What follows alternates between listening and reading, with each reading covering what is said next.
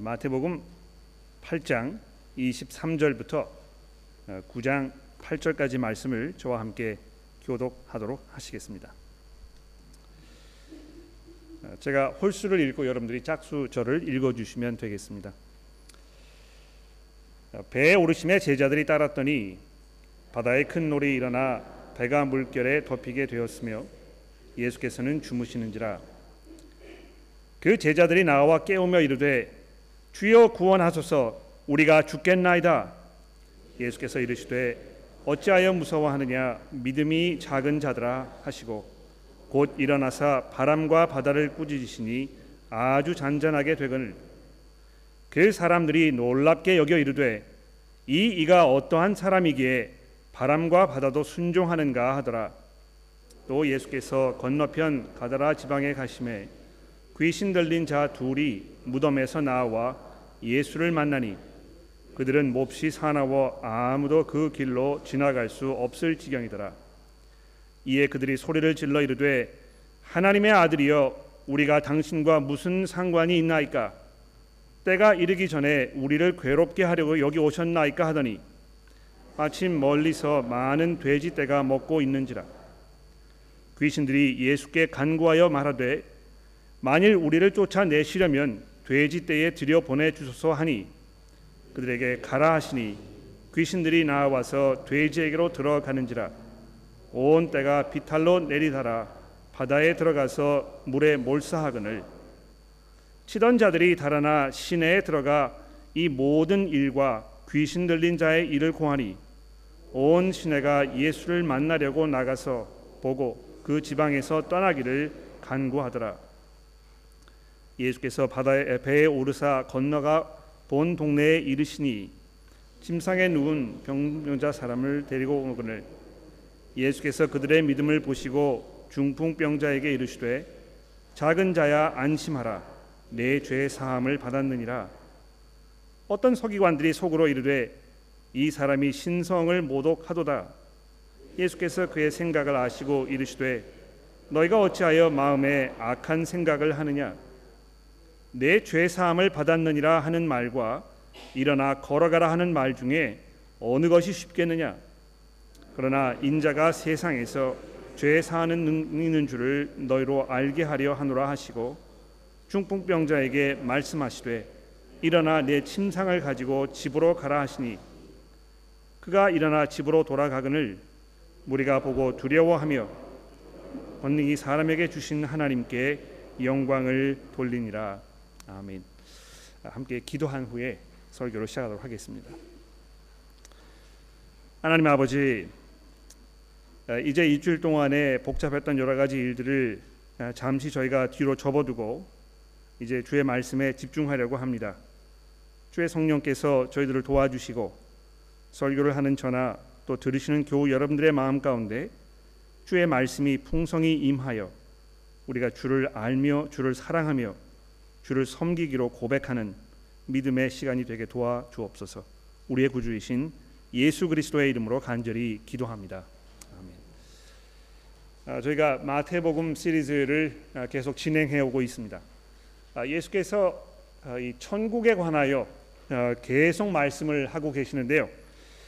아, 이전 부분 마태복음 5장 7장이죠. 여기에서 어, 천국이 어떤 곳인지 또 누구를 위한 곳인지 그곳에 들어가려면 어떻게 해야 되는지 아, 이런 것들을 설교를 통하여 아, 가르쳐 주셨던 것입니다.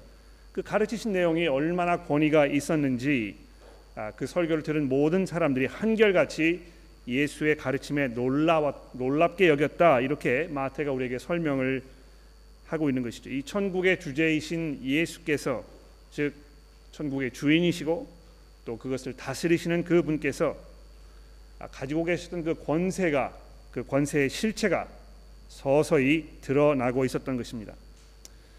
아, 우리가 이제 새로운 시리즈를 이제 8장부터 시작을 했는데요. 이 8장에서는 그 하신 일들을 통하여 이 천국에 대해서 가르쳐 주고 계시는 것입니다. 아, 여기서 이 천국이 어떤 곳인지 누구를 위한 곳인지 또 그곳에 들어가려면 어떻게 해야 되는 것인지 무엇이 필요한지 등을 우리에게 자세하게 설명을 해주고 계시는데 어, 오늘 이 본문 말씀에도 이 세 가지 사건이 우리에게 지금 설명이 되고 있습니다. 아, 우리가 이 내용을 자세히 살펴보면서 하나님의 나라에 관하여 또 우리 삶에 관하여 잠시 생각을 해보도록 합시다.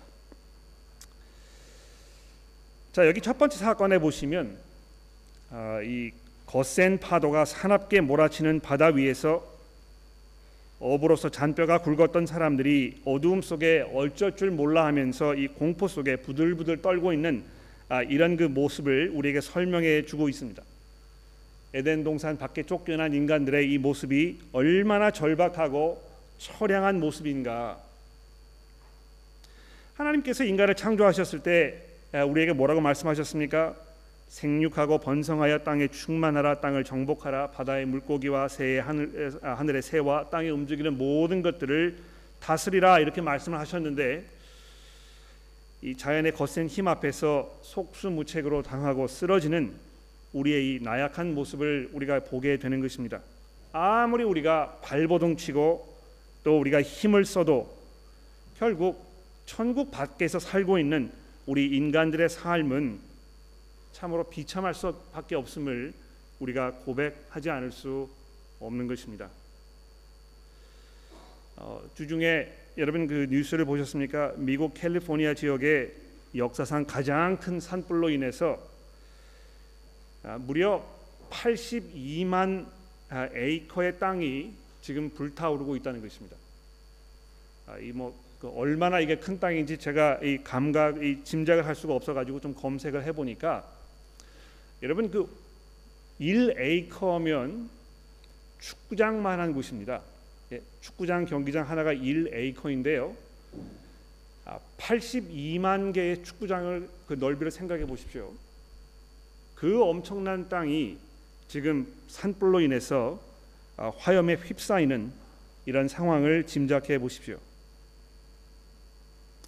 아, 기억나십니까? 14년 전인 2004년 12월 26일 날 인도네시아에서 발생한 쓰나미로 인해서 인도네시아는 물론이고 말레이시아, 인도, 스리랑카 또 멀리는 동아프리카 이런 그 인디안 해야, 그 해변에 위치한 국가들 가운데에서 무려 23만 명의 사람이 목숨을 잃었던 것입니까? 그런가 하면 어, 지난주 수요일 날 어, 호주 정부에서 이렇게 발표했죠. 너무 오래 이어지는 이 가뭄으로 인해서 이제 이 뉴사우스 웨일스 주의 100%가 아, 이 가뭄에 시달리고 있다는 소식을 우리가 전해 듣게 된 것입니다. 아, 여러분 이런 일들은 지금 우리가 뭐 특별히 어떤 그 말세에 살고 있기 때문에 이 특별히 벌어지는 일들이 아니고요. 아담 이후에 천국 밖에 쫓겨난 이 인간들의 삶이 이 세상에서 얼마나 어려운 것인가 이것을 보여주고 있는 이 참사들인 것입니다. 물론 어, 대부분 어, 이런 자연 재해를 이렇게 직접 경험하지 아, 않으셨을 것입니다. 그러나 삶이 얼마나 고된지는 우리가 잘 알고 있는 것이죠. 우리가 수고하지 않으면 밥을 먹을 수가 없는 가시덤불과 엉겅퀴를 해집지 않으면 우리 이 생명을 연장할 수가 없는 이런 그 고통스러운 두려운 가운데 우리가 신음하고 있는 것입니다. 아, 하나님의 그 천국 밖에 살고 있는 이 삶이 얼마나 어려운 것인가. 이것이 얼마나 우리에게 많은 두려움과 염려를 가져다 주고 있는가. 이것을 우리가 생각해 보게 되는 것이죠. 제자들이 아, 이런 그 엄청난 풍랑을 만나면서 두려워하지 않았습니까? 예? 주여 우리가 죽게 되었나이다. 우리를 구하소서. 아, 아마 이 제자들의 이러한 그 외침이 이 세상을 살고 있는 여러분과 저의 동일한 외침이 아닌가 이렇게 생각합니다. 아, 두 번째 사건은요. 이 귀신이 들려서 무덤 속에서 방황하면서 사람이지만 실은 모든 인간성을 상실해 버린 이 두 사람의 이야기가 소개가 되고 있습니다.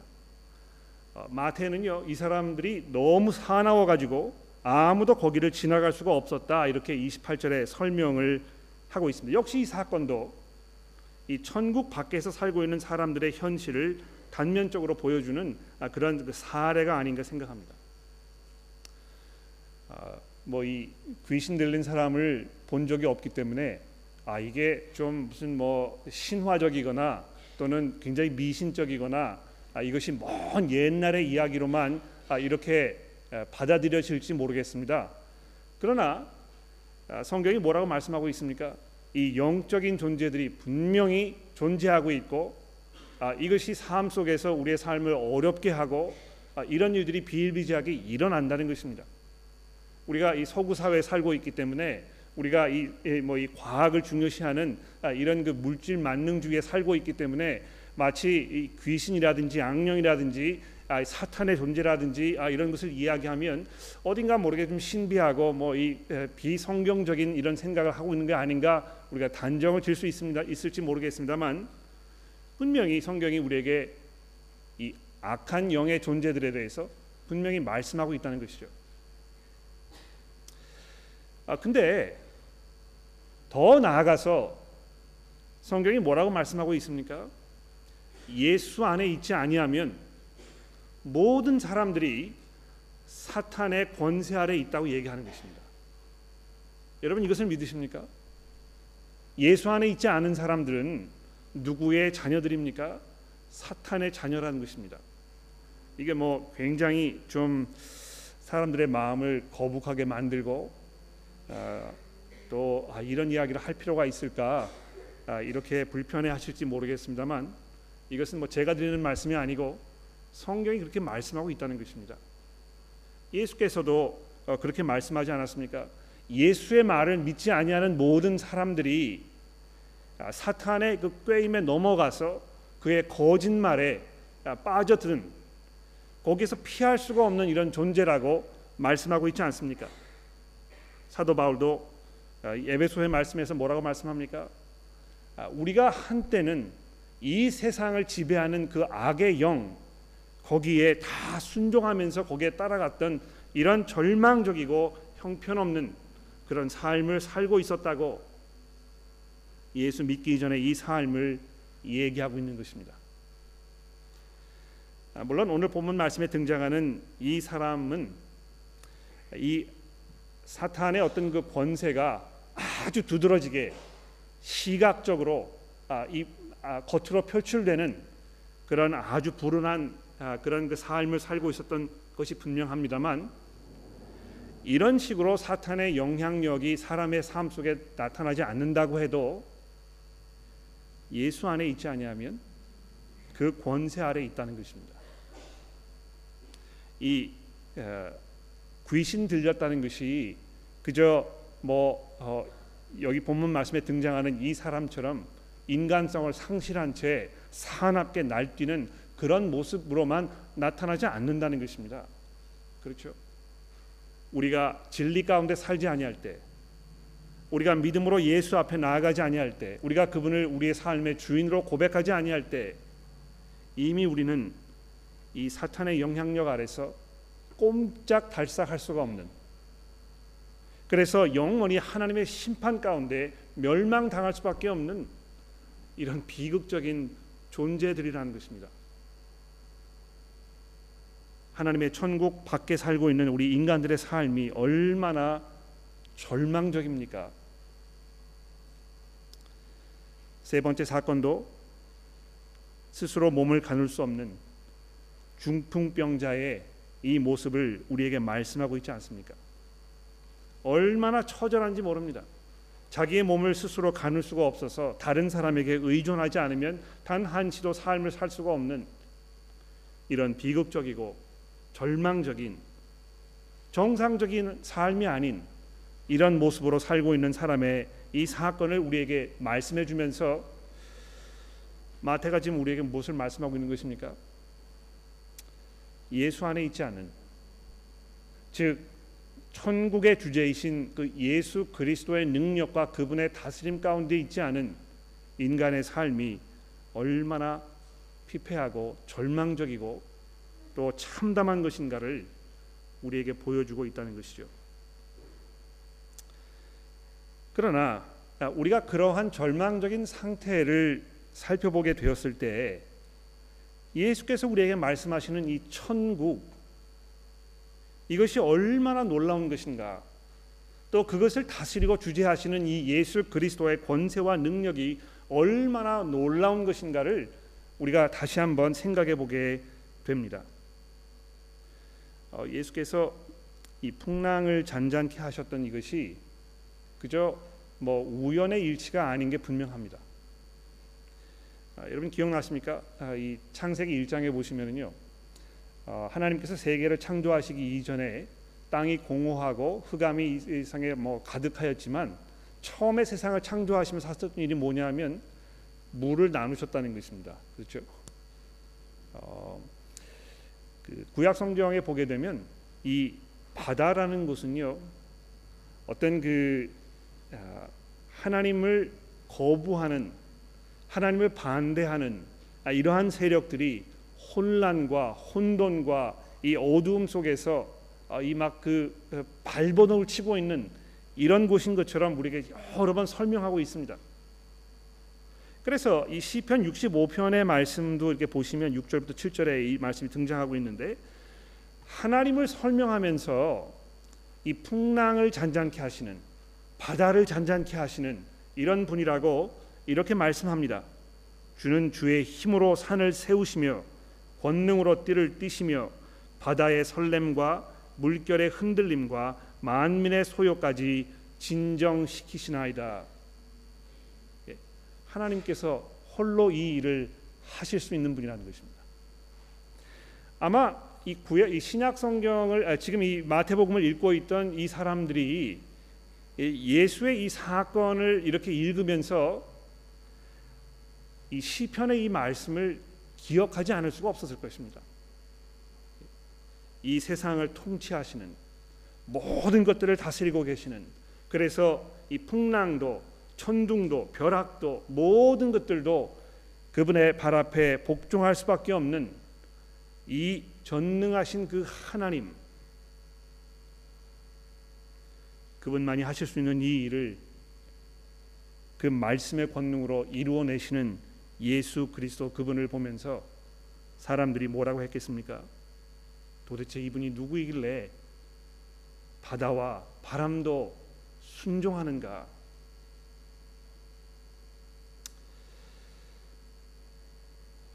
두 번째 사건에서 보시면 굉장히 재미있는 사건이 그 내용이 기록이 되어 있어요. 아, 여러분 그 어, 귀신 들린 사람이 예수를 뭐라고 부르는지 한번 살펴보십시오. 여기 보시게 되면 하나님의 아들이요. 그렇죠? 29절 말씀인데요. 하나님의 아들이요라고 이렇게 아, 예수를 부르고 있습니다. 하나님의 아들이란 말이 무슨 말입니까? 메시아라는 말입니다. 예, 하나님께서 이 세상을 통치하시고 다스릴 수 있는 그 모든 권세와 권력을 이렇게 부어 주신 하나님께서 특별히 선택하신 하나님이 지명하신 그 임금이라는 것입니다. 어, 이 귀신 들린 사람이 예수를 보고 예수의 정체를 알아차리고 예수를 하나님의 아들이라고 부르고 있는데요. 어, 마태복음에 보면 이 하나님의 아들이라는 이 표현이 아, 앞서 먼저 등장했던 곳이 있습니다. 어딘지 아십니까? 예수께서 광야에서 아, 사탄에게 시험을 받으실 때 사탄이 가장 먼저 마태복음에서 예수를 하나님의 아들이라고 불렀던 것이죠. 굉장히 공교롭지 않습니까? 아, 가장 먼저 예수의 그 실체를 가장 잘 드러내는 이 하나님의 아들이라는 이 표현이 누구의 입에서 고백이 되고 있는가 귀신 들린 사람, 악령, 사탄 이런 존재들의 이 그 입에 의해서 지금 고백이 되고 있는 것입니다.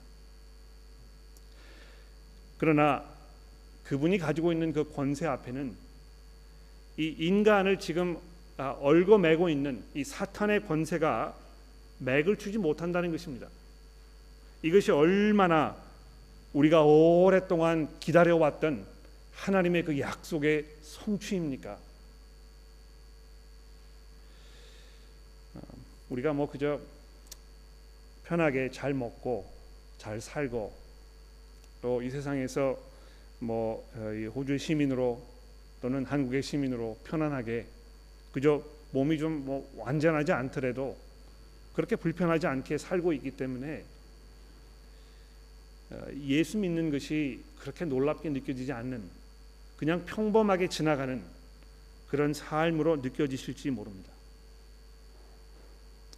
그러나 이 사탄의 권세 아래서 신음하며 하나님의 영원한 심판 가운데에서 피할 수가 없는 그런 절망적인 상태에 놓여 있다는 사실을 우리가 기억한다면 이 예수를 만난다는 것이 얼마나 놀라운 것인가 그분께서 우리에게 해 주실 수 있는 이 일이 얼마나 놀라운 것인가 우리가 기억하게 되는 것이죠. 자, 그런데요. 아, 여기 이제 또 한번 마태라는 이 성경의 저자가 아, 작가로서 얼마나 훌륭한 얼마나 재능이 많은 사람인지를 이 본문 말씀 우리가 보면 이제 알 수 있는데요. 여러분 기억나십니까? 아, 8장부터 10장까지 총 아홉 개의 기적 사건이 소개가 되고 있습니다. 그렇죠? 아, 처음 세 개는 우리가 이제 지난 주에 봤고 지금 중간 세 개를 우리가 오늘 살펴보고 있고 이제 다음 주 지나서 그 다음 주에 마지막 세 가지 이 기적 사건을 보게 될 것입니다. 그러니까 어떤 면에서는 지금 오늘 우리가 보고 있는 이 세 가지 기적 사건이요. 이 8장부터 9장까지의 전체 내용의 어떤 그 핵심이라고 볼 수가 있을 것 같아요. 가장 중간에 지금 위치하고 있는 것이기 때문에 그런데 그 중간에 위치한 세 개의 기적 사건 중에서 이 마지막 사건, 이 중풍병자를 고치시는 이 사건을 지금 마태가 우리에게 어떻게 설명하고 있는지 다시 한번 들어보십시오. 이 침상에 누운 중풍병자들이 자를 사람들이 데리고 왔는데요. 예수께서 그의 믿음을 보시고 중풍병자에게 이르시되 작은 자야 안심하라 내 병을 내가 고쳐 줄 것이다. 이렇게 말씀하지 않으셨다는 것입니다. 지금 예수께서 이 중풍병자를 보셨을 때 이 사람에게 가장 필요한 것이 무엇이었는가? 이것을 이렇게 말씀하지 않습니까? 작은 자야 안심하라 내 죄 사함을 받았느니라. 적어도 예수께서는요. 우리 인간들이 안고 있는 이 모든 문제들 이것이 이 죄의 문제임을 알고 계셨던 것입니다. 삶이 불행하게 느껴지십니까? 몸이 불편합니까? 결혼 생활이 원만하지가 않습니까? 자녀들이 말을 잘 듣지 않습니까? 사업이 잘 되지 않습니까? 뭐 이 교회 안에서 성도들 간의 관계가 불편합니까? 뭐 이것이 무슨 삶의 문제이든지 간에요. 예수께서 이것을 보셨을 때 가장 근본적인 문제는 죄의 문제였다는 것입니다. 하나님과 아, 평화를 누리고 있지 못하기 때문에 하나님을 하나님으로 대접해 드리지 아니하고 마치 우리가 우리 삶의 주인인 것처럼 내 방식대로 내 멋대로 나의 욕심과 나의 꿈과 나의 목적을 위하여 이 삶을 살겠다고 고집하는 인간들의 이런 어리석은 모습으로 인해서 이 세상이 망가졌을 뿐만이 아니고요. 우리의 삶이 매일매일 피폐해지고 엉망진창이 되고 있다는 것입니다. 그런데 예수께서 이 중풍병자를 보시면서 얘야 내 죄 사함을 받았느니라 이렇게 선언하고 계십니다. 아, 바로 여기에서 이 천국의 주제이신 예수 그분께서 말씀하고 계시는 이 천국의 실체가 우리에게 주어지고 있는 것입니다. 물론 우리가 천국에 들어가게 되면 모든 눈물이 사라질 것이고 우리가 더 이상 질병으로 가난으로 배고픔으로 또 관계의 어려움으로 고생하며 고민하며 고통 중에 있게 되지 않을 것입니다. 그러나 이 하나님의 나라의 가장 근본적인 그 이슈는 하나님으로부터 용서를 받는 것입니다. 하나님으로부터 더 이상 원수 취급 당하지 않는 것입니다. 오히려 하나님께서 여러분과 저를 구원하셔서 하나님의 자녀로 삼으시고 우리에게 그분의 한없는 은혜와 사랑을 물 붓듯이 아, 쏟아 부어 주시는 그 은혜 가운데 들어가는 것이 바로 이 천국의 핵심인 것입니다. 자 그런데 아, 그 사람들이 예수께 이제 어떻게 반응을 했는지 우리가 좀 살펴보면서 정리를 하기 이전에 여러분 오늘 본문 말씀에 등장하는 이 예수님의 모습을 잠시 생각해 보십시오. 바람 이 바람과 바다 앞에서 허둥대면서 두려움 가운데 떨고 있는 이 제자들을 향하여 예수께서 어떻게 하셨습니까? 에이 못난 것들 어떻게 이렇게 믿음이 없느냐? 이제 너랑 나랑은 상관하지 않겠다. 내가 더 이상 너를 참을 수가 없고 나는 뭐 내 길을 갈 테니까 너희가 알아서 해라. 이렇게 포기하지 않으셨다는 것입니다. 그들의 믿음 없는 것, 그들의 어리석은 것, 그들의 그 두려워하는 이런 모든 것 이것도 참으시고 그들을 구원하시는 예수의 모습을 우리가 보게 됩니다. 우리와 당신이 무슨 상관이 있느냐면서 달려들려고 하는 이 귀신 들린 사람을 예수께서 외면하지 아니하시고 그를 고치신 것입니다. 또 이 중풍병자를 만나시면서 뭐라고 말씀하십니까? 얘야, 작은 자야, 나의 아들아, 안심하라. 우리가 얼마나 위로와 평안과 확신을 갈급하면서 살고 있는지 모릅니다. 삶이 불안하거든요. 그렇지 않습니까? 어, 뭐이 대학교를 다니고 있는 학생들 만나서 얘기해 보면 아, 이 세상에서 내가 그 좋은 직장에 다니면서 내 가족을 먹여 살릴 수 있는 어떤 그 사람으로서의 구실을 잘 할 수 있을까 이런 것에 대한 어떤 그 두려움과 염려가 굉장히 많이 있는 것 같아요. 여러분 집에 돌아가셔서 여러분의 자녀들에게 아, 그 뭐 이 대학생 다니, 연령층의 자녀가 있으시면 한번 물어보십시오. 너이 세상 사는데 좀 두렵지 않니? 염려와 근심이 되지 않니? 다 그렇다고 얘기할 것입니다. 아 성인들도 그런 염려가 있는데요. 젊은 사람들이 그런 염려하지 않겠습니까? 때로는 몸이 불편해서 내가 이러다가 하나님의 부르심을 받는 것이 아닌가 이런 염려 가운데에서 내 믿음이 왜 이렇게 잘하지 않는 것일까? 혹시 내가 교회를 잘못 선택한 것이 아닌가?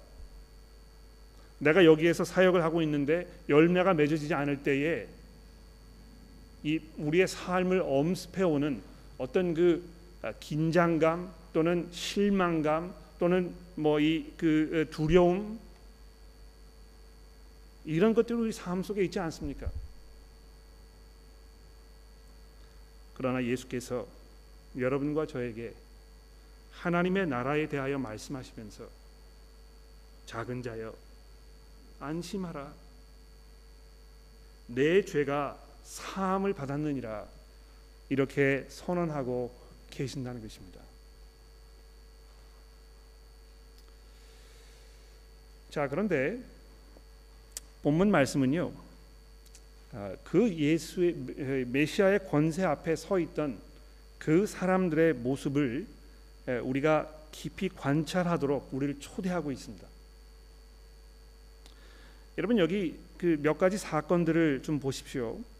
제자들이 얼마나 두려움 가운데 있었습니까?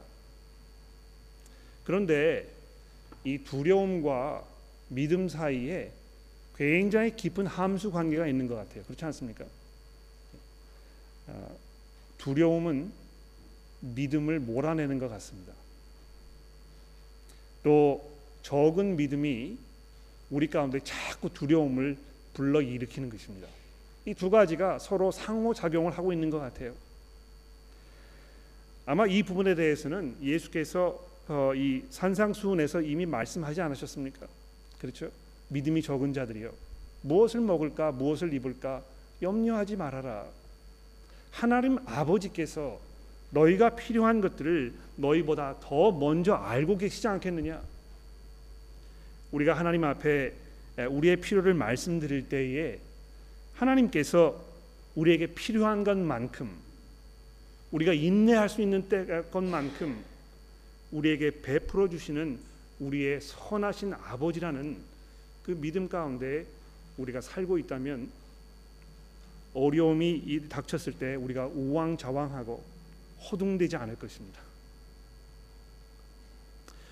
아, 예수께서 여러분과 저의 삶 속에 이 세상에 사는 동안 전혀 어렵거나 슬프거나 힘든 일이 없을 것이라고 약속하지 않으십니다. 그렇죠? 오히려 아, 그런 일들을 통하여 여러분과 저의 믿음을 연단하시고 또 우리로 하여금 하나님께 의지하는 법을 배우시게 하는 것이 하나님의 은혜요, 하나님의 섭리라고 성경이 말씀하고 있습니다. 그러나 우리가 우리 이 천국의 주제이신 예수 그리스도의 능력 가운데 그분을 향한 온전한 믿음 가운데 있지 아니하였을 때 우리 가운데 어려운 일이 벌어진다면 그것을 감당해내지 못하고 인내하지 못하는 그런 어, 실수를 범하게 될 것입니다. 두 번째 사건인 이 귀신 들린 사람을 어, 고치시는 예수의 사건의 사건에서도 우리가 믿음에 관하여 굉장히 중요한 점을 하나 발견하지 않습니까? 예수를 제대로 알아보았던 사람들은 다름 아닌 이 악의 세력이었습니다. 사탄은 예수를 올바로 알아보았다는 것이죠. 어, 지식이 믿음의 핵심적인 요소임에 분명합니다. 그렇죠? 아, 예수가 어떤 분이신지, 그분께서 우리를 위하여 무엇을 하셨는지 이것에 대한 분명한 지식이 없다면 믿음을 갖기가 어려울 것입니다. 그것은 믿음이 아니고 그냥 뭐 우리의 망상일 뿐이죠. 그러나 지식과 믿음이 동일한 것은 아닙니다. 믿음이 자라려면 우리가 든든한 그 신앙 고백 위에 서 있어야 하는 것이지만 지식이 있다고 해서 믿음이 있다고 이야기할 수는 없다는 것이죠. 오늘 우리가 굉장히 특별한 날을 갖습니다. 이제 신규 사역 동역자 여러분들 우리가 앞에 다 초대해 가지고 이분들 환영하고 또 함께 예, 동역하게 된 것에 대해서 감사하고 또 하나님께 기도하는 아, 그런 시간을 가질 예정에 있습니다. 어, 신규 사역 동역자 이 신청을 제가 받을 때 아, 이렇게 분명히 말씀을 드렸어요. 아, 신규 사역 동역자가 되시기 위해서는 예수 그리스도께서 나의 구주이심을 분명하게 고백하는 내가 예수 그리스도의 제자임을 내가 고백하는 아, 그런 그 신앙 안에 있는 것이 가장 중요한 것이라고. 아, 그래서 오늘 이제 환영하는 자리에도 제가 이분들 다 앞으로 나오시라 그래가지고 어, 교우 여러분들 앞에서 내가 이 구원의 확신이 있고 예수 그리스도께서 내 삶의 주인이심을 내가 이 공적으로 고백한다고 어, 이렇게 고백하는 기회를 드릴 예정에 있습니다. 어떤 면에서 참 지식을 가지고 어떤 그 기독교의 정통 신앙 여기에 대한 그 해박한 지식을 가지고 아, 이것을 얘기하고 내가 이것을 믿는다고 이렇게 얘기하는 것은 굉장히 쉬운 일일 수 있어요. 누구든지 그렇게 할 수 있습니다. 그러나 그것이 믿음으로 이어지고 있는가? 나로 하여금 그리스도께 순종하고 내가 그분을 내 삶의 구주로 내가 섬기면서 그분을 위하여 나의 삶을 살 것인가를 매일 고백하는 것은 별개의 문제가 될 수 있다는 것입니다. 아, 이분들이 앞에 나오셔서 아, 자기들의 믿음을 고백할 때 우리가 여기 이렇게 앉아가지고 아닌 것 같아. 믿을 수가 없어. 정말 그런지 아닌지 아, 이렇게 판단하기 어려울 것 같아요. 그렇지 않습니까? 믿음을 고백하시는 것은 그분들의 몫이라고 생각합니다. 우리가 뭐 이 취지를 잘 설명을 드렸고 또그 아, 테두리 안에서 이분들이 내가 이제 고백할 준비가 되어 있다고 말씀하시니까 아, 이제 그분의 그 어, 신앙 고백을 우리가 받아들이고 이제 그 고백 안에서 잘 성장하실 수 있도록 우리가 기도하고 도와드리는 것이 우리의 이 책임이 아닌가 이렇게 생각을 합니다. 그러나 아, 오늘 이 자리에서 고백하실 분들이나 또 여기 앉아 계시는 모든 분들이 한 가지 기억할 것이 있습니다. 무엇입니까? 우리가 예수의 그 심판대 앞에 나아갔을 때 그분께서 우리의 이 마음 가장 깊은 곳에 있던 그 모든 것들을 다 드러내시는 그 순간이 왔을 때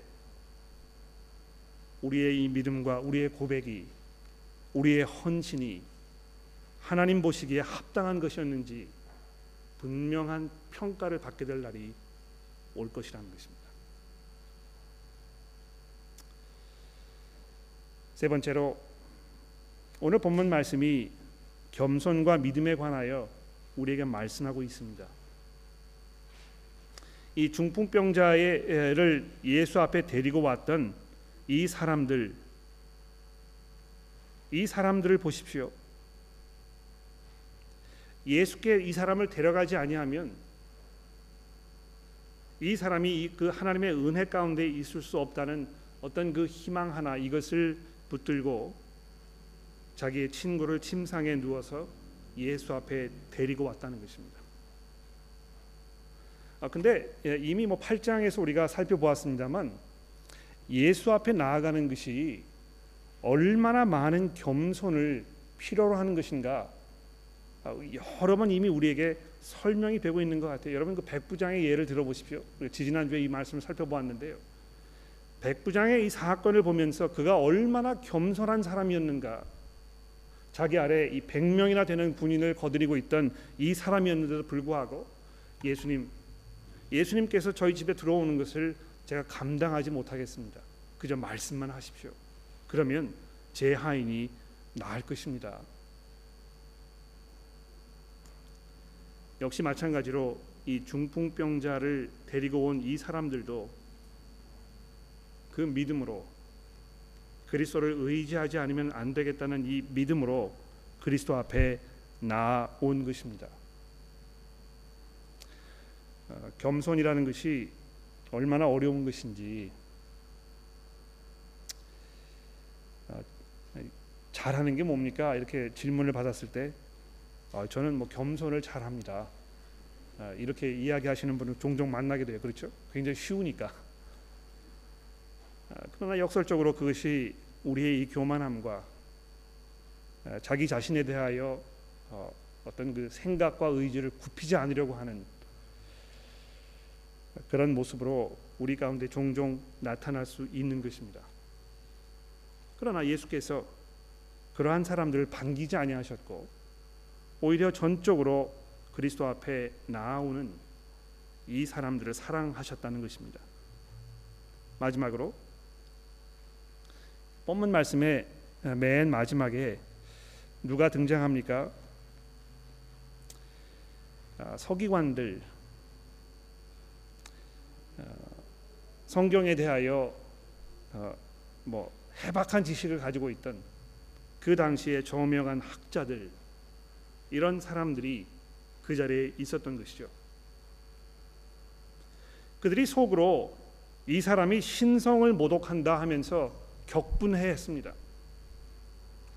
어, 뭐 정말 그 깊은 하나님에 대한 어떤 그 신앙심 때문에 아, 이런 그 어, 어떤 마음 속에 격분을 느꼈는지 이거 뭐 마태가 잘 우리에게 설명하고 있지 않아서 우리가 넘겨 짚기는 좀 그렇습니다만 예수께서 자기 자신에 대하여 어, 하나님의 그 권세와 권능을 가지고 있다는 이런 이야기를 하였을 때 이것을 참을 수가 없었던 것입니다.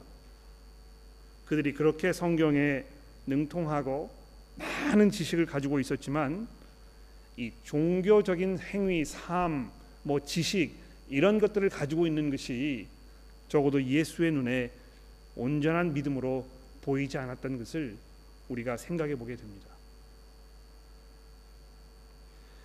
예수께서 천국에 대하여 그 설교를 통해서 또 그분의 그 행하신 모든 일들을 통하여 우리에게 보여주고 가르쳐주고 계십니다. 사랑하는 성도 여러분, 천국의 시민이십니까? 예수 그리스도를 구주로 고백하면서 우리의 삶 속에서 온전히 그분을 의지하며 우리가 더 이상 두려워하지 아니하며 불안해하지 아니하며 아, 두려움과 불안한 상황이 벌어졌을 때 오히려 우리가 믿음으로 하나님께 나아가며 하나님의 은혜와 사랑을 겸손하게 의지하는 참 제자로서의 삶을 살고 계십니까? 바로 그것이 아, 여러분과 저에게 요구되고 있는 믿음의 삶의 모습이 아닌가 생각합니다. 오늘 우리가 아, 이 자리에 모여서 서로를 격려하고 돌아보면서 우리가 참 믿음 가운데 서 있는가? 또 우리의 이 믿음의 대상이신 예수 그리스도 그분을 향한 겸손과 또 고백으로 그 앞에 나아가고 있는가 서로 물어보며 격려하는 시간이 되기를 간절히 기도합니다. 기도하겠습니다.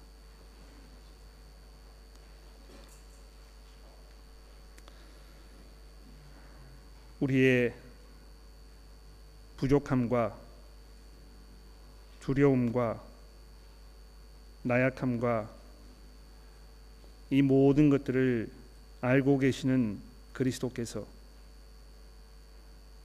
저희를 위하여 십자가 위에 대신 죽으시고 이제 하나님의 자녀가 되는 권세를 우리에게 허락하셨으니 주여 저희가 마음의 안식과 참 평안을 얻으며 우리가 확신 가운데 우리의 삶을 살기를 원합니다. 하나님 저희가 호동되지 아니하며 불안해하지 아니하며 부활하신 그리스도께서 우리에게 보여주시는 이 천국의 주제자로서의 그 영광스러운 모습 가운데 우리의 참 소망과 희망을 발견하게 하시고 아, 그분을 고백하는 우리의 삶이 이 세상을 살고 있는 사람들의 눈에도 참 아름답게 놀랍게 아, 드러나도록 도와주시기를 기도합니다.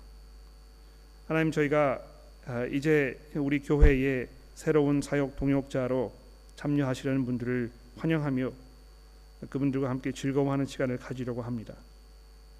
그분들이 가지고 계시는 그리스도를 향한 그 믿음의 고백이 평생 그분들의 삶 가운데 온전히 드러나게 하시고 또 풍성한 열매가 맺어져 그리스도의 이름이 영광을 받으시도록 도와주시기를 예수 그리스도의 이름으로 간절히 기도합니다.